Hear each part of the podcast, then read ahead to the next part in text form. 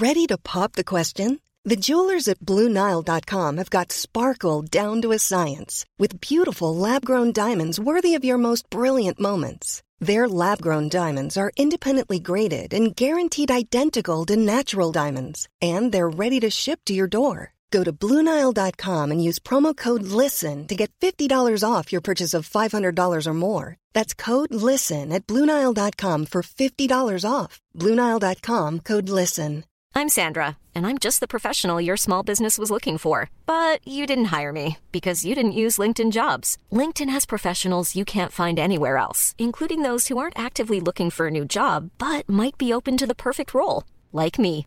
In a given month, over 70% of LinkedIn users don't visit other leading job sites. So if you're not looking on LinkedIn, you'll miss out on great candidates like Sandra. Start hiring professionals like a professional. Post your free job on linkedin.com/people slash people today. Want to get a chiseled look in the jawline? Sculpt and shape your jawline with added volume from Juvederm Volux XC. Juvederm Volux XC is an injectable gel specifically designed to be robust enough to improve moderate to severe loss of jawline definition. And it is the first and only hyaluronic acid filler approved for the jawline. Add volume to your jawline for a chiseled look with Juvederm Volux XC. For important safety information and to find a licensed specialist, visit juvederm.com. That's J U V E D E R M.com. Not for people with severe allergic reactions, allergies to lidocaine, or the proteins used in Juvederm. Common side effects include injection site redness, swelling, pain, tenderness, firmness, lumps, bumps, bruising, discoloration, or itching. There's a risk of unintentional injection into a blood vessel, which can cause vision abnormalities, blindness, stroke, temporary scabs, or scarring. Talk to a licensed specialist to find out if it's right for you. Visit juvederm.com. That's J U V E D E R com. So how do we say this? Mike Pavolacci?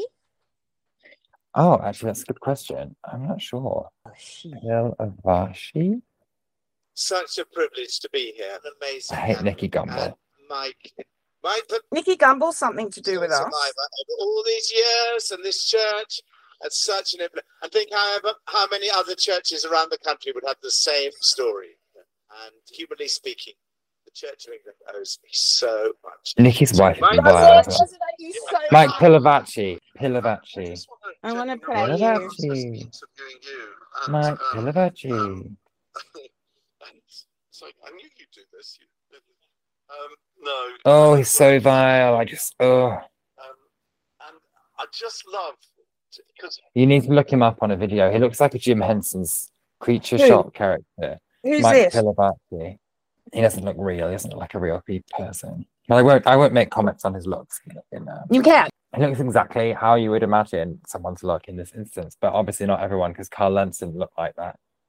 Mike Is. Can I? So we. So can we open with Mike Pilavachi of Soul Survivor tells a story? Pilavachi? Yeah, we can. All right, and then I'll hand over to you. Just give me a second. So, because I, I think we start like this. Okay, so.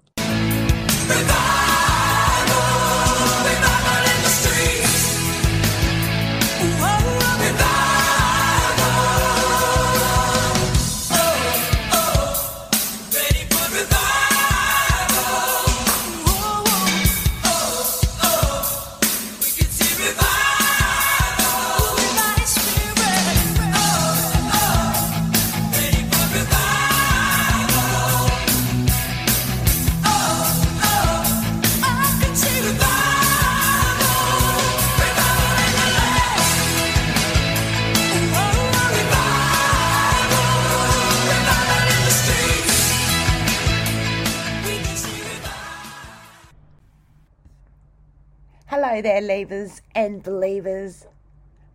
Welcome to Leaving Hillsong. My name's Tanya, and we are taking a little step away from Hillsong, sort of, kind of, today.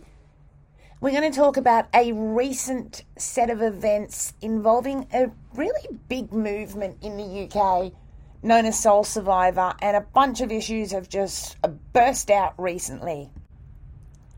So I went and grabbed Drapps, and he had been following it all on Twitter, and he agreed to chat with me now. We did this yesterday, Saturday morning. I'm still on first coffee here, and my voice is a little shaky. It's a really, really interesting kind of parallel situation. I will make a bunch of analogies that may or may not make sense. Just keep scrolling with your ears, I guess. Because I couldn't help but be reminded how different things are when it's about men. And, you know, there's always a lot of conjecture. Uh, heads up, there's there's you know a, a lot of uh, grooming behaviors described in this episode the level of physical interaction may come across as minor but the dynamics are identical the more i read about this situation the favoritism the disappearing of people who were favorites you know the closed inner group the levels of control all that kind of stuff is the same and the impacts as you know are the same. It's a it's a fascinating case that's happening right now, and yeah, Soul Survivor had quite a lot to do with Hillsong United and it, at its beginnings because it's a youth festival movement at heart. So there's a crossover links, and I do like us to jump around. If you're new to this uh, semblance of a setup, Drapps is Matthew Drapper, my UK friend and uh, correspondent. He comes from a fundamentalist background himself, which you can find out more about in uh, A Kind of Empathy. Drapps tells his story there, but we just like to uh, shoot the breeze and um, review what we see in front of us. He's the author of two books. One's called Bringing Me Back to Me, and the other released just at Christmas is Lesser Light. So, welcome to Chocolate Cake. Mike Pilavachi, a soul survivor, tells a story of practicing prophecy. He was very nervous and felt very unspiritual. He decided he would be more holy before the day so he could hear from God clearly. In fact, he forgot about the day which came around suddenly. On the day in the room in front of a couple, he listened as his friend, who had a gift of prophecy, gave words to the couple. Then came Mike's turn. However, the only thing he could hear or see in his head was ABBA singing Dancing Queen. He hoped the ground would swallow him up or that Jesus would return. Neither happened, so he duly gave his word. In the words of ABBA, you can dance, you can sing, having the time of your lives. There was a silence and then giggles from the couple. Do you want to know why we're laughing? asked the woman. Mike nervously agreed. Well, I started running a dance class at church a couple of weeks ago, and I was wondering whether I should keep on with it, came the reply. Drapps, thank you so much for joining me late at night. Your time to explain to us all who is Mike Pilavachi and, and why do I care? Why do I care this week? Hello, hello. Um, Hello. Yes, we are absolutely rocked by scandal here in the UK, even though I think it is probably one of the least surprising pieces of evangelical news that I've probably ever heard in my life. Okay, because you've known this guy a long, I mean, you've known about him a long time. I've only ever just heard of him, and it's everyone's saying that it's like impossible to estimate the extent of his influence. Tell me a story. Who is he? Yeah, so Mike, I don't know too much about where he came from, but he, comes from uh, a sort of a Church of England kind of background. He's sort of linked into the Church of England. He's loved by the Methodists. He's connected to New Wine. He's sort of got his fingers in all the different pies, all the different types of denominations in the UK and abroad, all around the world as well. Like he used to travel like extensively he started a youth camp in the UK, which was like the biggest movement, sort of like youth movement. And it was kind of like, not sure of the background, like exactly when it started, but by the 2000s, it was just absolutely huge. They had kind Okay. of two or three weekends a year where like thousands and thousands of young people would get together and camp out and then come to the big tent and sing and dance and there was miracles and speakers and music and um, like the, the a bit like hillsong the best like music new music writers songwriters producers everyone like that was was coming from soul survivor. It was like the the center of that kind of worship holy spirit stuff like that in the uk during that era it was huge. It was absolutely huge. It, it was absolutely huge. Honestly, thousands and thousands of young people went there and they grew up and they became ministers and pastors. And then, you know, they brought Wow, other okay. people, youth pastors, and then, you know, thousands, thousands and thousands and thousands of people went there. And every night there would be like, oh, sort of 400 people have given their lives to God tonight. Like tomorrow, Yes. maybe we can get more. Like, and then the next it's like 500 more young people have given their lives to God. But it was all this charismatic movement. It was like, come to the front, come and get prayed for, come and get prophecy. I went, I only went once.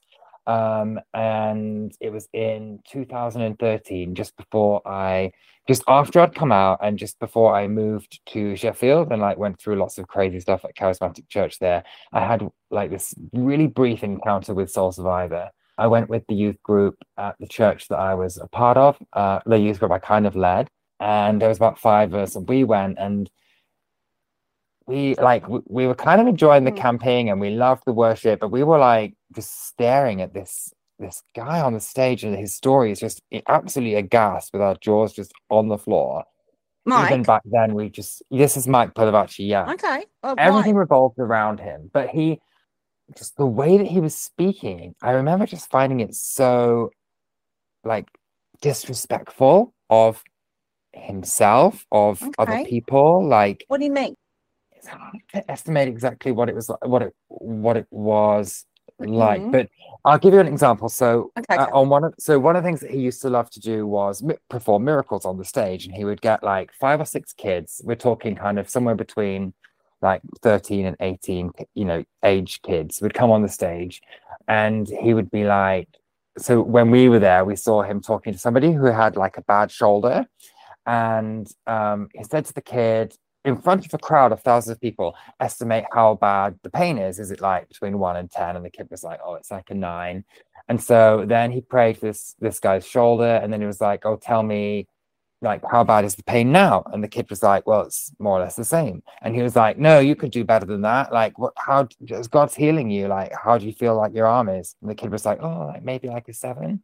Like and and then he like prayed for him again. And there was just this kind of i felt at that Mm. time there was this kind of arrogant like disrespectful thing going on. And i was like ever since then i've always just been like hmm i'm kind of waiting for something to happen here because it's there's something a bit odd.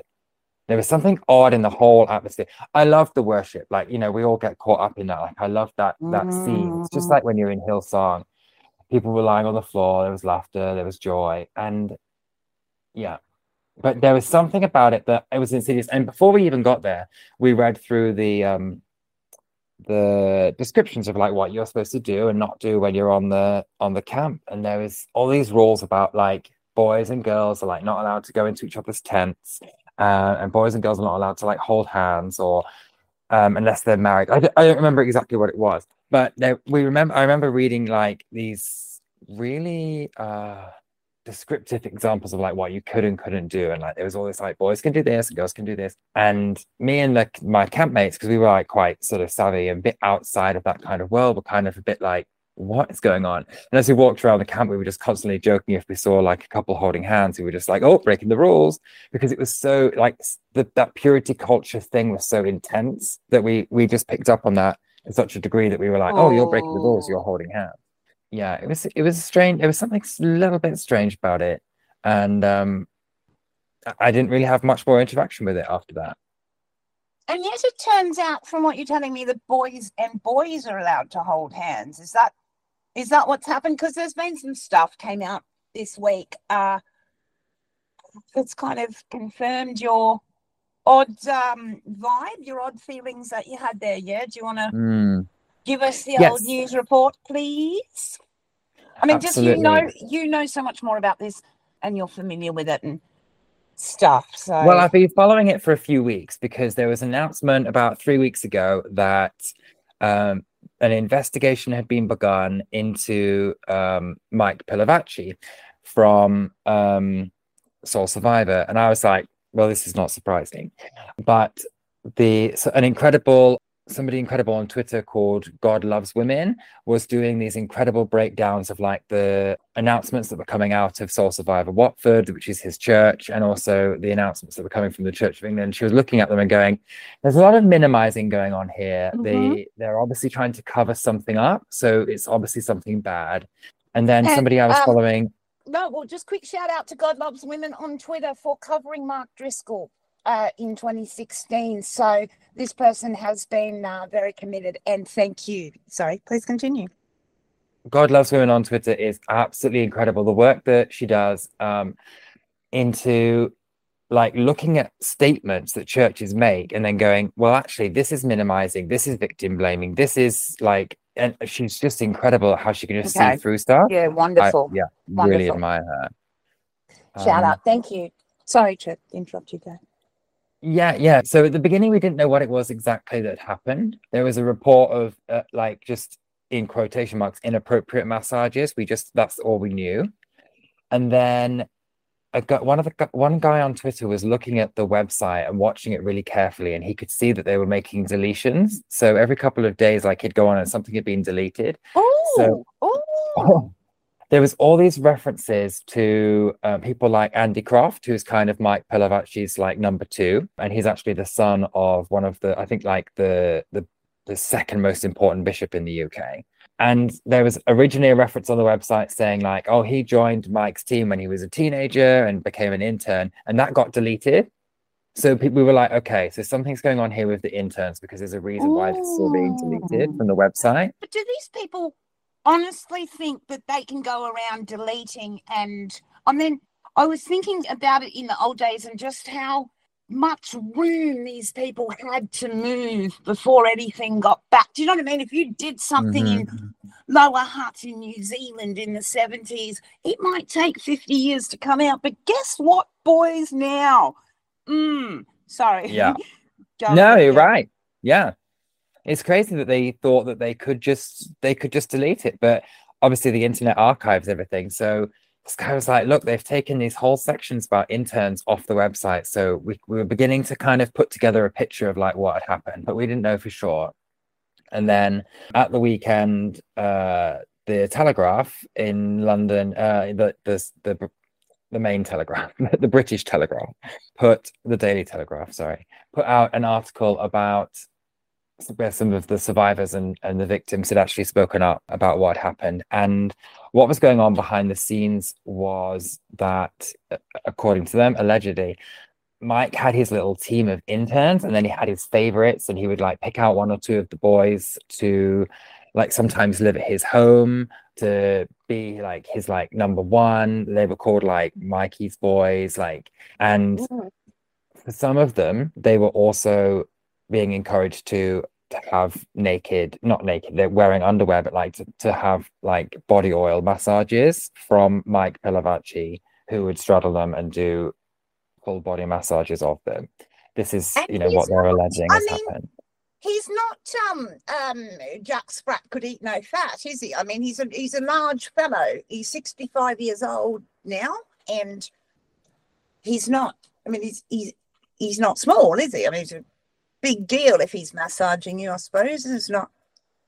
Yeah, I think it's he- obviously like he has a, a strong presence and people will do what he asks them to do and he is the voice of God like he is being made a canon in the Church of England and you know he's kind of the bishops love him everybody loves him he has this like intense level of power and connection to God and uh, he's not a Carl Lentz let's say he's not got that kind of magnetic Mm-mm. attraction in that way um, no.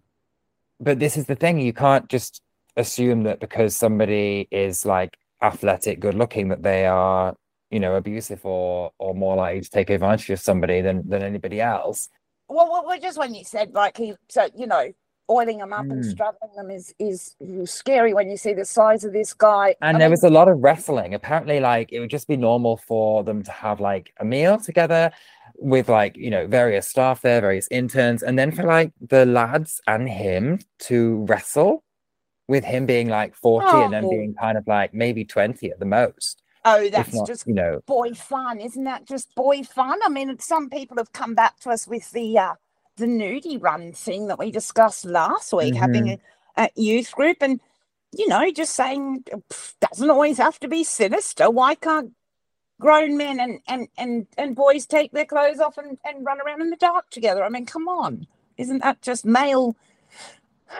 frat party? Good times. yeah, it just Mm.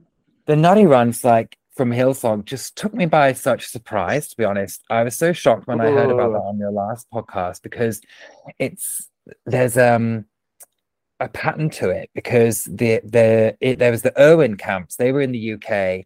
Um, they were these like they would get like the most elite boys from the most elite schools and they'd bring them to these camps in the summer and they would like there'd be loads of nakedness there'd be loads of like um late night naked swimming and Uh-huh. like running around and like just it's just odd and it, it strikes me that that pattern is there again with you know with hillsong youth and what you were saying uh, what scott was saying to you last week that it's just like this lack of boundaries this lack of understanding of like you know my body is mine my body finishes here and your body is here and your body starts there and like we make choices about what we do with that so part of this uh, was was about Mike's um, stance on his own sexuality, right? Like this soul survivor Mhm. stuff is predicated on this guy being what a hundred percent straight up and down honest guy. He's just he's not married to anyone, is he? He's uh That's right. He always described himself as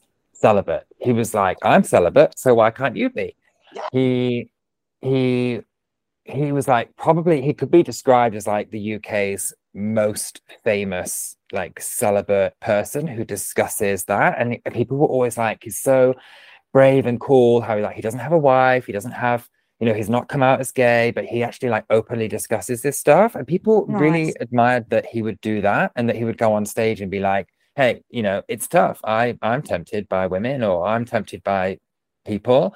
And you know i don't do anything and you kids you shouldn't do anything too. And obviously what comes about and what and for me this is like the least shocking thing ever is that that was not true behind the scenes from what is being now alleged and i i'm just not surprised by that because it happens every single time that you get like somebody who now the now soul survivor was always a bit cagey on how they you know where they stood on homosexuality for example because they wanted to like be popular i guess um i can't speak too much to it but i know that it varied over the years. So at some points they were like very openly homophobic. And then other years they they, they were kind of like, we don't really talk about it. We don't really have a, a, a, solution to it. But Mike himself was listed on a on a website called Living Out, which is like a UK kind of conversion therapy website. And Okay. he was like recommending them, saying, I love this website, I love the work they do. And over the weekend, that was swiftly removed from the Living Out website of recommendations. And I emailed them and said, Why did you remove it? And they said, We were just thinning out our recommendations on our website. So I was like, Okay, sure, of course you were. But just a this is the restructure, yeah. Yeah. The thing is, like, every it's not our place to speculate on somebody's sexuality, you know, and No, but he made a big deal out of it, right? Like, look at me, Mhm. I'm great, I'm fantastic, this is my movement. You can be like me. he never came out and said, you know, I'm gay, but I'm celibate. Like No. that's never been his route. He's never done that. You know, so the implication was that he was straight, but he was celibate. But you know, he never talked about things like being asexual or not being attracted to people. He was very much of this. You could be attracted, but you must resist. Like we can resist. You must not. You must not fall for temptation. Uh, should we? Let's talk about maybe his his cake story. Should we talk about the cake? Look, now's as good a time as any to um to share that that special fairy tale Mm-hmm. A lot of people, when they think of Mike Pilavachi, they immediately think of this story about the cake, the cake in the fridge. And what is the cake in the fridge? I hear you ask. Mm. I, it's not funny really, but it's for me, it's like a really a good illustration of like where purity culture was at in that sort of 2000s to 2020 kind of era. Seems not to age, but yeah, it's the same old. Mm. So the thing Yes, was yes. at that point they were very open about sexuality in that like they were like yeah people are attracted to people whereas before that they might have been more like okay we don't talk about this so in a way that was a step towards having those conversations about sex and sexuality but in reality it was just so icky. So uh, i managed to find a transcript. I think it, I, I can't speak to how accurate it is but this is a transcript i found on a website of the cake story. So it said this summer i went to an event in the uk called soul survivor and i want to share a story with you which mike Pilavachi told us there. I had this triple chocolate cake for my friends that were coming over, and it was in the fridge to thaw out. I went to get a glass of water and thought, why don't I just open up the door and check on it and see how it's doing? I opened the door and I was taken aback because the cake said, Hello, Mike. So I said, Hello, triple chocolate cake. How are you doing? Not too bad. And yourself? I'm fine. We continue to talk about these normal things that cake and people talk about, like what is it like being human and what is it like being a cake? After a while, I said, Well, I'm tired. I really only came for a glass of water. I must get to bed. Don't leave me. It gets so boring here with only a couple of fruits to talk to. Aw. You know, they don't converse very well. Well, what am I to do? I asked. I know. Take me out of the fridge and put me on the counter. We can have a nice chat. Then you can put me back, he replied. So we talked for a while, and then I said, Listen, Cakey, because by this time we were getting intimate. Are you defrosted?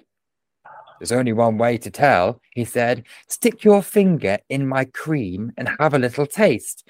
It will only be a little taste. We can cover it mm. over again with more cream. And I thought, well, it's all right. I mean, we weren't taking it all the way. So I stuck my finger in Cakey's cream and had a lick. Then I said, Well, your cream is defrosted, but I want to know are you deep frosted deep down in your middle? He said, Well, there's only one way to know for sure. Why don't you cut off a small slice of me and taste it to see? I can't do that, I responded. But no one will ever know. You could just cover it back up with icing, he said. Cover So I got out my knife and I took as small a slice as I could muster. That night, one thing led to another, and Cakey and I became one flesh. The plate with its spongy crumbs, the spoon with little bits of cream, and the knife all screamed, Murderer! I thought, What have I done? I killed Cakey. As I lay in bed that night, tossing and turning, I knew what went wrong. I opened the fridge door. Now, you may have picked up that Mike was not talking about chocolate cake in this parable. No, no. So you're not. Yeah, you're not a middle-aged woman, so you don't. like he was, right? But there's other stuff. Go, like, you know, I don't have those conversations with the cake. It's, it's over, done and dusted. But uh, mm, well, okay. Um, what the hell? I don't know. What was the response to that story from? Uh, People went wild for it. People went wild for it. People loved it. It was like people thought it was the most hilarious thing. I think, uh, you know, with him being like a larger gentleman and him talking about his like lust for cake, people were like, "Oh, this is hilarious! This is the best thing ever." People just found it really funny and really hilarious, and mm, but it's just it leaves that I want to say bad taste in your mouth. It really is just mm, it's this thing and it's this this is what frustrates me about purity culture it's this idea that in a relationship or in a lust encounter there's you and then there's this evil sexy being that is trying to tempt you to do something that you don't want to do. And if you look at it then you're going to do it. And if you engage with it then you're going to do it. And if you and then and it's also this thing where it's like, okay, instead of having healthy relationships with other people, I'm going to put up all these boundaries, but then one day the boundaries will slip and I will go Yeah. and have sex. And then I will go, oops, I'm so sorry. why did I do that? I'm such a terrible person. I feel so guilty. I'm so sorry, God. I do apologize. God will say, You're forgiven. And then he'll be back to square one, put all the boundaries back up again. And then, oops, I've done it again. I feel so guilty now. Like, but you could actually have been having like healthy relationships, whether they're sexual relationships or not, based on your choices and your decisions and your interaction with that person. And also, the other person exists. Like, they're not a cake, they're not just a sexy evil. Like, that is a that's supposed to be a person, and you're supposed yeah, to be, yeah. you know. So for Mike, you know, uh, in these alleged scenarios, assuming that he has these temptations towards wanting to be intimate with people and he's like no no no no no suddenly he finds himself body oil in hand and it's like no because it's not just a case of like he should have shouldn't have opened the fridge but he should know that like you don't Hiring for your small business? If you're not looking for professionals on LinkedIn, you're looking in the wrong place. That's like looking for your car keys in a fish tank.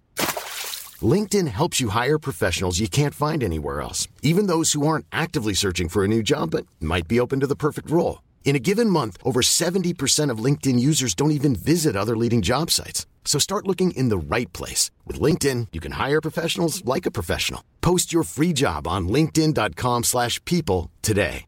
How would you like to look five years younger? In a clinical study, people that had volume added with Juvederm Voluma XC in the cheeks perceived themselves as looking five years younger at six months after treatment. Look younger, feel like you. Add volume for lift and contour in the cheeks with Juvederm Voluma XC. Reverse signs of aging by adding volume to smooth laugh lines with Juvederm Vollure XC. For important safety information and to find a licensed specialist, visit juvederm.com. That's J U V E D E R M.com. Not for people with severe allergic reactions, allergies to lidocaine, or the proteins used in Juvederm. Common side effects include injection site redness, swelling, pain, tenderness, firmness, lumps, bumps, bruising, discoloration, or itching. There's a risk of unintentional injection into a blood vessel, which can cause vision abnormalities, blindness, stroke, temporary scabs, or scarring. Talk to a licensed specialist to find out if it's right for you. That's Have not chocolate cake in there in the first place. I mean, who's doing his shopping? I mean, that's we, we need to we need to dig further deeper. What was it? You never even asked. Why was the chocolate cake there? Yeah. Who put it there? Who led that? but also cake?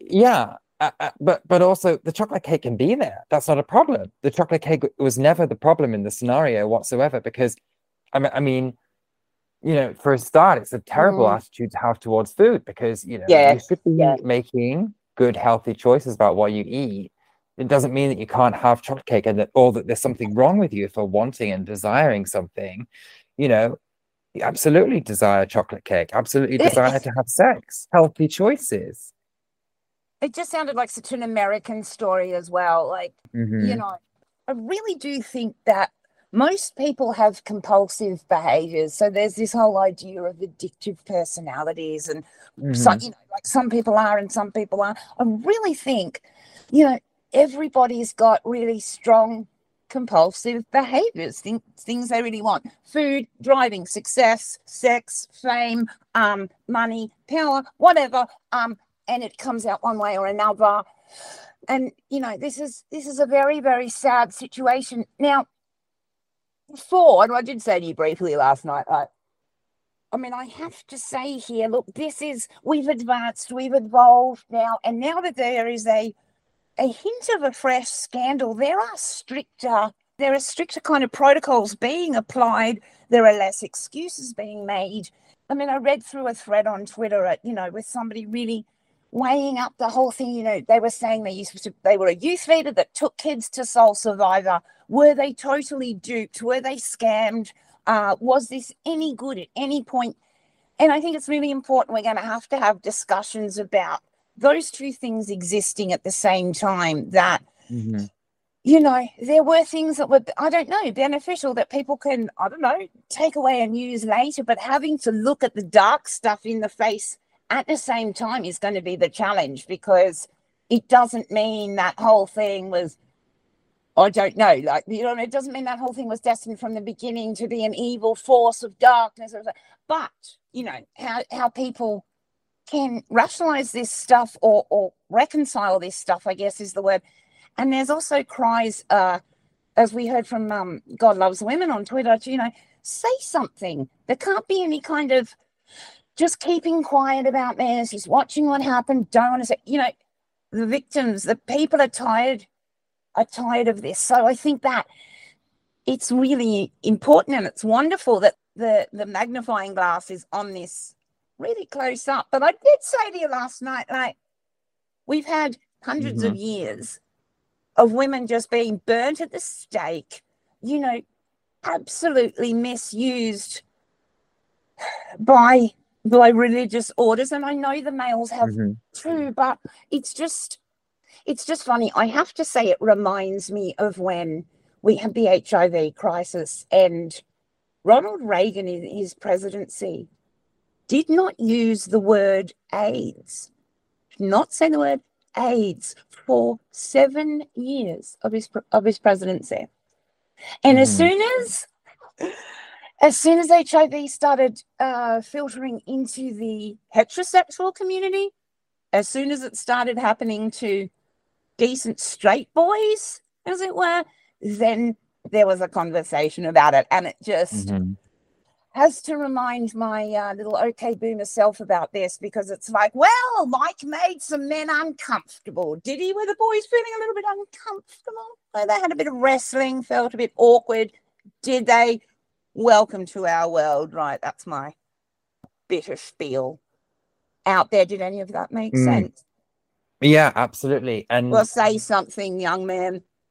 I, I think it's like, you know, we've become so inoculated against finding it shocking when yeah. things happen to women yeah. in a way. And that's terrible. And I think that people like the press and people in the church are just like, and this is this is you know they were like. gay scandal. Like, we can do a gay scandal about this. Like, okay, we love a gay scandal. So we're going to drag out a gay scandal across the press because, like, there's nothing the press love more than an outing. Like, they just love well, it. They love to do it. And so, you know, the, you know, uh, they see something about, you know, a, a priest has abused a woman. Like, yeah, we've done that story. Yeah, so they just yeah. they don't want to run the story, but they're like, oh, scandal, you say? Yeah, but mm. but but but this isn't about a. I mean, this is about fine, young, decent, straight Christian men being preyed mm-hmm. upon, and that mm-hmm. cannot happen. We can't let that happen. I mean, for women being uncomfortable and someone walking around with some massage oil is part of like morning morning tea at work. You know what I mean? Like it's just we've been mm-hmm. uncomfortable our entire existence, but it is it's incredibly useful. And I've, I mean, at the same time, it often takes situations like this where the people with the most power and privilege in culture, when they're harmed, then you know the issue of harm comes to light, and I guess you know that's how that cakey crumbles um, sometimes, mm. I guess. Yeah, um, I hear you.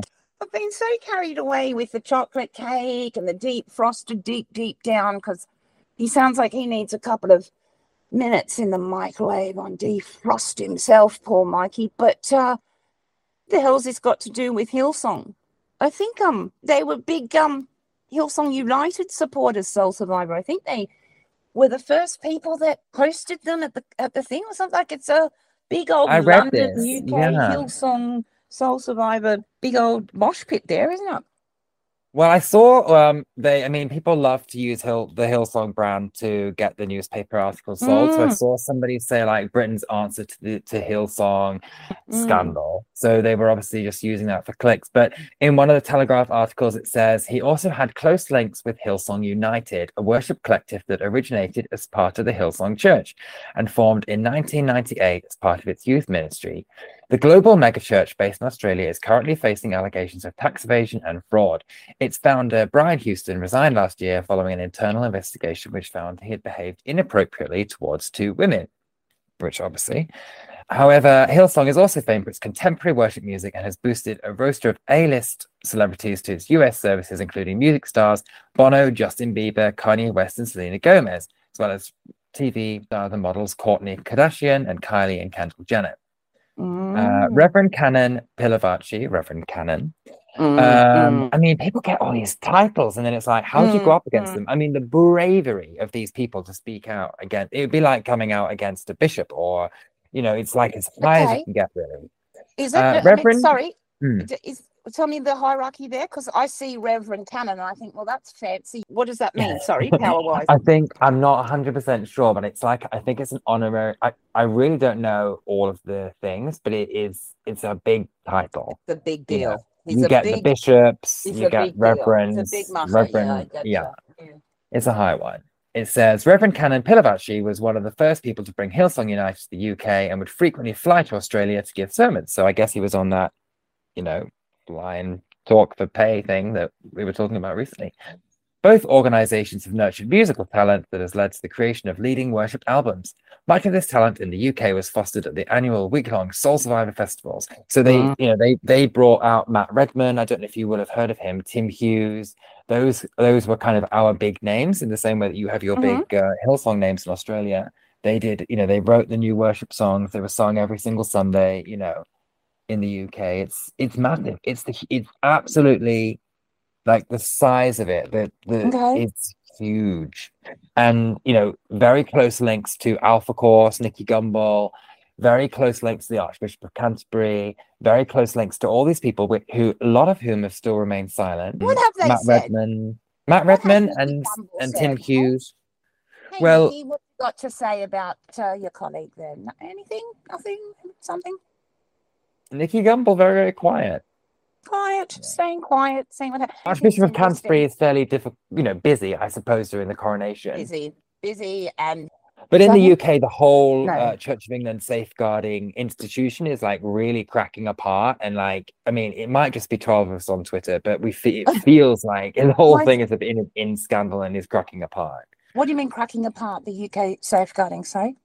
So the safeguarding in the UK that the Church of England does is supposed to be about Okay. safeguarding like children, safeguarding um, vulnerable adults, and you go to them and you bring your complaint and they deal with it. But in the UK, it seems lately like they have a lot of what they've been doing, certainly with the cases that I've been following, have been just preventing people from moving forward, getting the lawyers involved, um, preventing information sharing from one group to another to to you know to independent investigators things like that. They were supposed to bring on this new independent team who were going to take over a lot of the you know to kind of investigate the investigations to make sure they were going well. And then they put the head of safeguarding as the head of the independent team. Like the whole thing just seems like it's really just brewing a Okay. scandal. And what I've seen is people saying, okay, but who do we actually, you know, we we've experienced something. We're told to go and speak to the safeguarding team, but we don't trust them anymore. So who do we even talk to? So that's that's a nightmare. It's like they've Yeah, created this perfect storm. Yeah, fantastic. I'm just it's it's really it's really actually exciting to see the level of scrutiny and tenacity that, you know, because we used to be like, oh well, you noticed us and sort of maybe acknowledged that, you know, you set our lives on fire. Thank you, thank you, sorry to but but no. Next gen is like, Mm-mm, we'll be waiting right here until you come back with a satisfactory answer. Thank you Mhm. Yeah. and that's and that and that's really wonderful and i think that's the takeaway from this like i was joking half joking not joking about you know women in history and that kind of thing because that's just where it was at uh, and honestly like people used to complain that the atheist movement had been started by you know white privileged educated wealthy upper class men but who else is going to do it but the people with the power and the privilege to drag it into the the public's attention. The other thing is, is that Pilavachi's response has been to step back and to resign. He he certainly hasn't come out the same the same way as say Brian Houston with you know uh, blaming and, and yelling and throwing mud and and refusing to stop and offering a resignation and not expecting and expecting people to run out of the room following like a girl crying at a party, you know, uh, come back, come back. What's wrong, honey?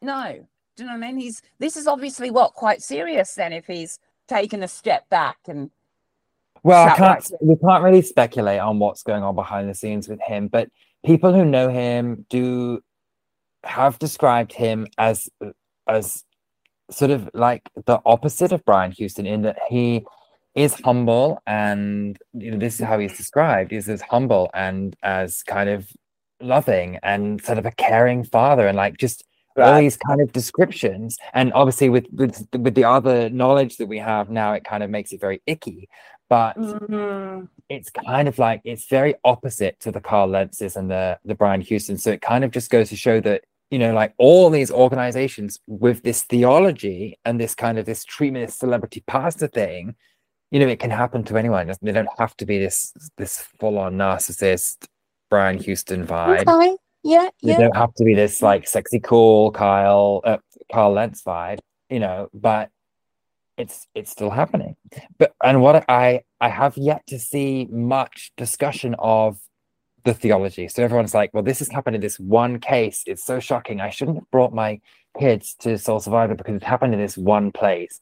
No, this is the big theology of that era. It was it was Yep. flawed, it was poisoned. Yep, yep. And I honestly, what I, the more and more time I spend with people and the more I read, all I see is, you know, this huge movement that is just full of perpetrators and predators and they're men and they're targeting other men a lot of the time. And, you know, it has such profound effects that I'm sure there is some level of abuse in Mike's background that is going to come out. Uh, you know, and he has spent the last 50 years trying to deflect from that by doing good because it's a story I hear over and over and over. But then Mhm. those power problems never really go away. And, you know, they, they spill out somewhere. I mean, I think the other thing is being British. hmm I know he's a Greek. Yeah. It's just funny because like the Brits are so well behaved and stuff, and then something always kind of explodes. No, that's not gonna happen. Yeah, I mean, there is a Britishness to it, but when you, I mean, when you read about the kind of the places that the Prime Minister grew up in, went to the posh boys' schools Yeah. and stuff like Yeah. the, the Britishness doesn't seem to exist in that space. It just seems to be like nutty Okay. runs and weird behavior. Like, you know, a Mhm. lot of those, there seems to be like this kind of like, I suppose it's like an external presentation of Britishness. And then behind the scenes, it's just like, we've been, uh, we've been like, you know, injured, but we won't tell anyone because we're so British. So we're gonna like just keep Mm, moving forward. And I don't mean that of the survivors. It's not what I'm talking about. I'm talking about like you know, in terms of leaders, they've like they've been damaged in some way, but they can't go to therapy or do what they need to do to get it sorted or like you know show emotion. So instead, they just seem to be bottling it up, and then yeah, uh, like you say, doing you know incredible work, but and why you know, and this is the the story that we see over and over again. It's It's Yeah, purity and it- and culture. That is purity culture. Yeah, Mhm. it's. I don't know. I don't know if I've articulated that properly, but I just, you know, there, there- there's Mhm. just case after case after case, and it just has such profound effects. And explaining I started explaining just a couple of the stories around this stuff to one of my non-Christian friends. And before I'd even kind of got through like two paragraphs, they were like, and uh, was he abusing these interns? And I was like, oh, you've kind of you got ahead of me there, but like, yeah, this Mm. is what was happening in that environment. And he was like, yeah, it's no surprise because and you know, whenever you describe the stuff that goes on inside Christian environments, prophecy, you know, like, oh, some of it is crazy. And when you when you well not not crazy, but when you explain it to other people, they're like, that could be taken in a really abusive way. So I know that Mike would go up to people, it has been described on Twitter that he would go up to people and say, God says you're going to join our team, kind of thing, like those kind of prophecies.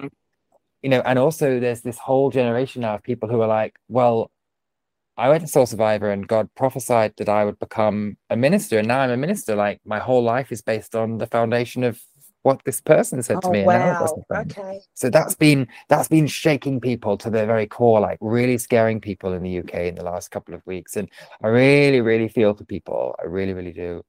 we've got some experts uh, coming up, but there's got to be a way to face both aspects at the same time. It's almost like a like a bad relationship, you know, where you were so sure of somebody, and then one day you look at them and go, "Wow, I just let all these things go, and now we're here with this actual emergency." And hmm you know, it's it's cognitively horrific.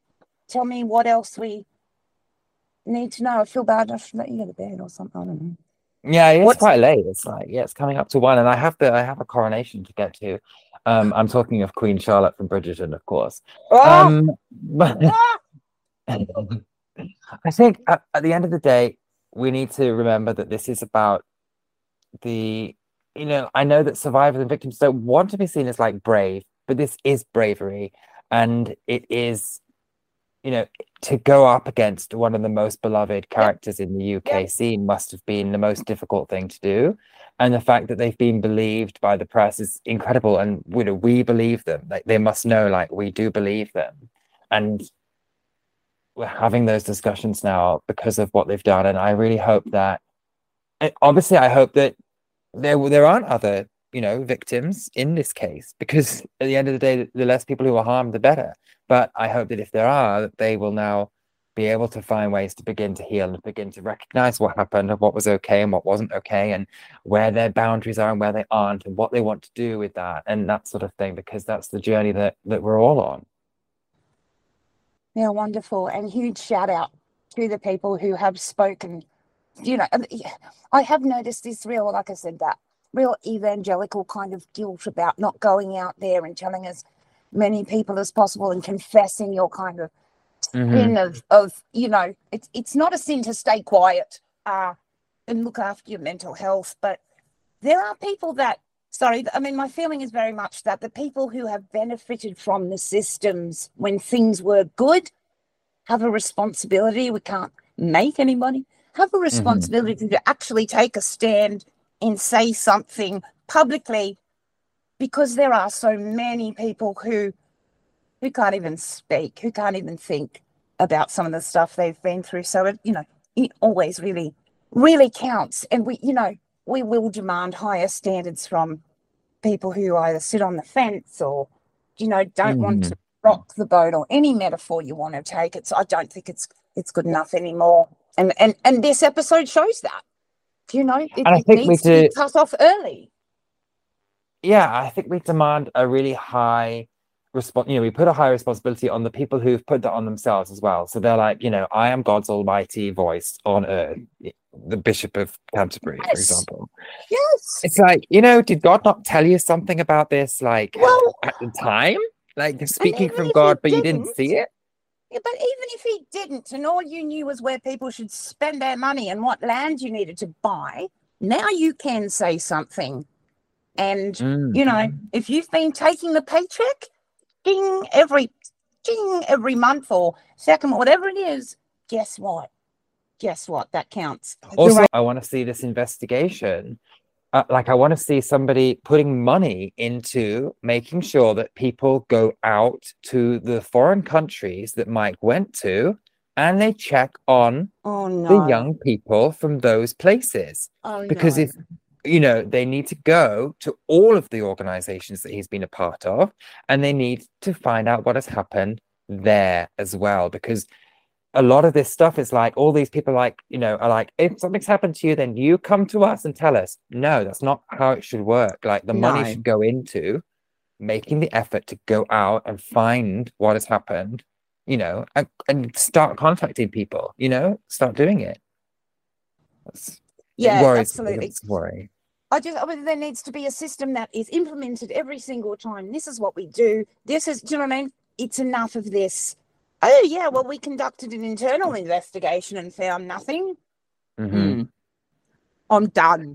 And I know that there's people who are worried about the whole, like, you know, oh, we've all judged the situation immediately based on the voices of just a few people. But I think what it says about us and the way we've seen it is that this is the logical outcome of that theology and that behavior. Therefore, it seems logical that this has happened. Where, you know, that's that's the judgment that we're making, if that makes sense. Yeah. we're not just saying we hate this person. We're not just like, oh, blah, blah, blah. We're just saying, you know, this person was behaving in this way, was teaching these things, was holding people to a standard that they could never have got to themselves, was kind of, you know, operating in this cult like atmosphere. Of course, it was going to happen. So when it came out, we're like not surprised by it. I think that's why people are very, very quick to go, yeah, that's this makes that tracks. Well, the literature has demonstrated for a long time that if you have fundamentalist religious beliefs and you mix that with alcohol, you will get child abuse.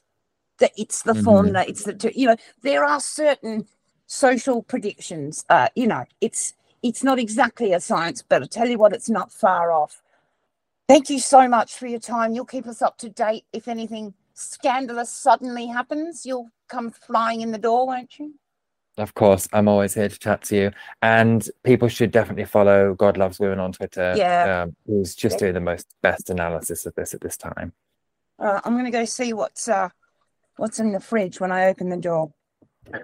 okay, I've got to go. Bye then. And isn't that a wonderful hornet's nest of snakes or a snake pit of hornets or I, you know, whatever way you want to look at it, it's immeasurable and uh, it'll have an impact for years and years to come. Such is how we are. Thank you so much for staying with us and chatting with us, being a part of this conversation. I know I don't know a lot about this particular organisation and the links compared to a bunch of you, so my apologies if I got it wrong. And if you're alarmed by something contained, do make yourself known, please. Always open to feedback here. Another thing this episode has raised again is this topic that seems to be coming up more and more as dust settles and people get, you know, back into the routine. And after the, you know, immediate shock of what is this, you know, the questions linger like, who stayed loyal to what and who was responsible for what and can two things be true at the same time and what's that all about? And so for a long time I've been hinting at extra content because I actually had some tech problems, but those have now been resolved. So please stay tuned to social media. I found the most fantastic expert on the system of enabling where you've got a, a perpetrator at the top and then you've got that entire system of people, you know, who take up various roles in making that system thrive and in covering up and concealing where it's gone wrong. And when I found this person, I was so blown away by the level of his work that I just I just couldn't proceed happily, you know. He doesn't get any kind of tangible recognition for the 15 years of work that has gone into developing this theory. So I'm going to take advantage of the platform's Plus program where you can purchase one off episodes. Leaving Hillsong, we try to do everything the opposite of Hillsong, and I don't actually have an honorarium for anyone anyway. The conversations that we've had so far and the ones that will continue are just so, so valuable. So I know you'll support that and it's just so important to me that the people that do the hard work behind the scenes get recognized as well and not just with like a away from the stage. It's an incredibly difficult decision monetizing things, trying to make things sustainable. But yeah, a lot of thought and effort has been put into this and even more graphics. So really, really looking forward to this. There is some excellent wisdom in this and it's applicable to so many situations in life. It's, you know, not just evangelical centric, it's churches, it's all kinds of closed systems or power hierarchies where more than one person benefits and the benefits range and change, and so the people in that system. So, yeah, if you're struggling to make sense of what just happened and how can good people be in a bad system or bad people turn a good system? How does that work? These will be the pods for you. And there's loads more. That's just the start. There will, of course, be regular free to air content. This will just be extra bonus stuff. Thank you for staying with us. Please keep your feedback coming. Please keep being kind to yourselves and kind to the people around you and keep leaving Hillsong. It's been really cool talking to people about their different reasons. So, you know, you don't have to justify anything to anyone, definitely not to us, but the process is just so, so interesting, hey? Why people stay and how and when they leave, what makes them leave. It's just so, so different all around. And you can keep doing it. It takes a while. Yeah, you know. Just keep a lookout. And we'll talk soon. Bye.